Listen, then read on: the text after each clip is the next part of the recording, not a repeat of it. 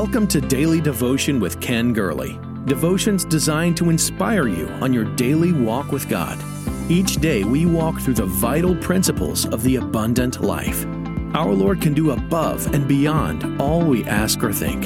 Here's your host, Ken Gurley. Martin Luther once said, As a shoemaker makes a shoe and a tailor a coat, so should a Christian pray. Prayer is daily business for a Christian. Prayer is primary. It's a chief defining practice of who has faith in God. Jesus did not say, if you give, if you fast, or if you pray. He said, when you give, when you fast, and when you pray. Prayer is not just what we do, prayer is who we are. If the sky ceased to fill with clouds, if the waves of the ocean waved goodbye, if the river stopped flowing, if the grass stopped growing, then a Christian could stop praying. If God ever ceased to be good, if angels ceased to cry holy, if the devil ever stopped being the devil, and if the word no longer worked, and then and only then, a believer could stop praying.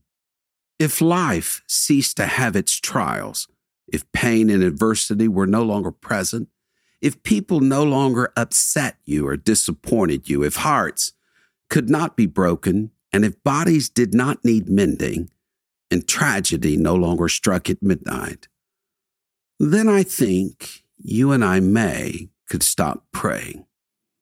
But so long as faith, hope, and love remain, and God's hand is required in our daily lives, and miracles are still available from heaven. So long as God is still good, then prayers cannot cease and they should not cease. For prayer is the daily business of a child of God. What breath is to our lungs, prayer is to our spiritual lives. Without it, we die. Today on Daily Devotion, I want to discuss the subject if the saints stopped praying. All of this week, we're discussing prayer and how vital it is to our lives. If the saints ever stop praying, then the world had better stop revolving. The sun should no longer shine, and life as we know it should be extinct. Because until this happens, you and I have a job to do, and we have a role to fulfill. If we don't pray, who will? There are times in our own lives that our prayers ebb and flow. They rise with fevered intensity and then languish with lukewarm indifference. But perhaps there's still a spark there. And if there is, then I wish to fan the flames of that. I believe that the power of prayer is revealed in stirring up that gift that is on the inside of us to fan that smoldering desire to be a transformed and transforming vessel of the Almighty God, to be used of God in prayer, and to be a channel through which God can flow through our lives during this season. To admit we have a problem in this area is really half the battle won. To admit that we're prayerless, that we suffer from a sickness of on again, off again spirituality, when we hurt, we'll go ahead and pray. When we feel okay, we don't pray. In the book on prayer, I said that doubt and apathy are twin viruses that lead to prayerlessness. That we have seen a generation of believers arise who, if you looked at prayer alone, you could conclude they're practical atheists.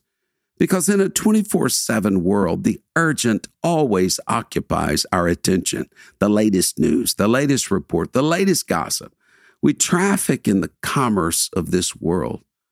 And all the while, a golden ladder stretching from heaven to earth has no angels, no angels ascending with our prayers, no angels descending with our answers. And the practice of prayer slips through our grasp like those elusive skills of yesteryear, the survival skills like building a fire, or the practical skills like sewing dresses or raising barns. But the spiritual skill of prayer cannot be crowded out of the 21st century believer's life. Yes, you can start a fire now by turning on a button. You can buy dresses off the rack in barns at the local Home Depot. But prayer has no substitute. People can pray for me, but no one can actually pray for me. I alone and you alone must find that place of prayer and pour out our souls before God. Because there are times in our life that nothing else will work. Nothing else will satisfy. Times get tough. The land gets sick. The job goes south. People are suffering. And it's only as we turn to the Lord in prayer that God hears our prayer and heals our land. There's something beautiful. There's something majestic. If saints are praying, if saints are calling on the name of the Lord, if believers are humbling themselves and seeking the face of God, if the members of every local church and small group and class are repenting and returning to God, God promises, I will hear your prayers. I will forgive sin. I will heal your land. There was ever a time to collectively join together in a concert of prayer and say, Lord, we are turning to you and we know you have our answer. This is the daily business of every child of God. That beautiful promise that God gave to Solomon. He said, I will forgive their sin. What is the sin? Notice the singularity, not sins. I will forgive their sin. I think the sin that was referenced there was our ability, our propensity to forget God. And when we forget God in our daily lives, it's revealed in prayerlessness. When we stop praying, we start sinning. God, forgive us of our prayerlessness. If you have the book on prayer, you know that the first devotion talks about a return to the garden, to rejoin that beautiful moment when Adam and Eve walked with God in the cool of the day. We can wonder why the enemy hated Adam and Eve so much, made in the image of God. Did they annoy the devil by that? Most probably it was the closeness, the intimacy they shared with God. God was the voice walking in the cool of the day. And Adam and Eve were permitted something that Lucifer once had. He once had fellowship with God. Could it be that this has always been the enemy's goal to draw us away from that fellowship with God, from walking with Him, from talking with Him, to get us to stop praying and being in close communion with Him? He knows what Andrew Murray said where there is much prayer, there will be much of the Spirit. Where there is much of the Spirit, there will be ever increasing prayer that the more we walk with the Lord, talk with the Lord, it begins to compound upon itself. Greater fellowship results. And from that greater fellowship flows greater confidence in God. And more miracles are the result, and more power comes, more joy and the strength of joy, more meaning comes to our life. No wonder the enemy hates it so much. Samuel Chadwick once said, The one concern of the devil is to keep Christians from praying. He fears nothing from prayerless studies, prayerless work, prayerless religion. He laughs at our toil, mocks at our wisdom, but trembles when we pray. When we draw close to the one who walked with Adam and Eve and talk with man in the garden, the power unleashed by that fellowship divine is immense. And that concerns the enemy. Think about it. Paradise was lost through prayerlessness, and paradise can be regained through prayerfulness. If the saints stopped praying, then we are of all men most miserable. But when the saints start praying, we are blessed. It's always intrigued me that both God and Satan want our voices.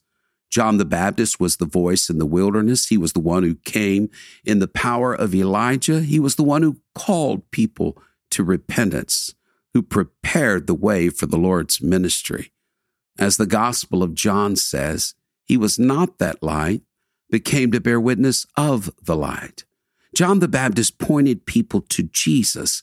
He said, I baptize with water, but he baptizes with the Holy Ghost and fire. And that voice was mightily used by God until it was silenced by Satan. And I think that has always been a quest of the enemy is to silence us. And for this day and in this day and hour, if the saints stop praying, it would only make evil happy. It would only make hell rejoice. You and I have a voice given by God. It is a divine gift to us. It cannot be muzzled. It must be raised. It must be lifted in praise and thanksgiving. It must be lifted in petition and supplication.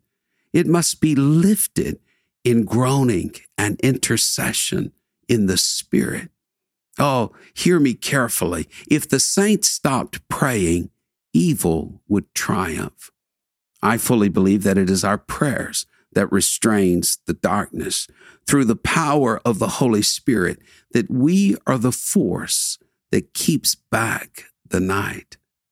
We are like those old lamplighters we are punching holes in the darkness through our prayers, through crying out to God and seeking his face. Don't ever stop praying. I remember walking outside. It was probably a few months ago. There was an unusual weather pattern that was playing out in the skies above. People in this area were posting photos of the unusual shapes of the clouds as my wife and I were there and watching it, she said, It looks like the ocean is above us. And indeed, we've been through seasons and times recently that it seems our world has turned upside down. It looks like the ocean is above us. We have lived and gone through seasons of a topsy turvy, upside down world where good is called evil and evil is called good. And perhaps our prayers have grown squelched, that they've been muted. But don't forget the enemy wants our voices. But so does God. God desires to hear us when we pray. And even if the world feels upside down, even if all the waves and the billows seem to have gone over us, and we identify with the psalmist when he said, Deep calleth unto deep at the noise of thy waterspouts. I believe that we're living in a season where deep is indeed calling unto deep, that it will not be a shallow, superficial faith that will survive in this era. Quite simply, the saints cannot stop praying. And more particularly, you and I, we cannot stop praying. You may be driving in your car right now. You may be at home. You may be at the office. You may have your earbuds and earphones on. But would you just breathe a prayer? And then with the next breath, pray again and again. Because we cannot stop praying in this day and hour. Because God placed us in this moment. And God is expecting to hear our voices raised in prayer. Thank you for sharing in daily devotion with Ken Gurley. We pray this ministry has been a source of encouragement and strength to you. Please be mindful that your financial support enables us to meet with you each day. To give a donation or connect with us, visit our website at kengurley.com. There you will also find the latest books, podcasts, and resources. Blessed 90 Days to Change Your World is Pastor Gurley's latest book. You can get your copy of this life changing book at kengurley.com. May God's favor rest on you in every way until we meet again.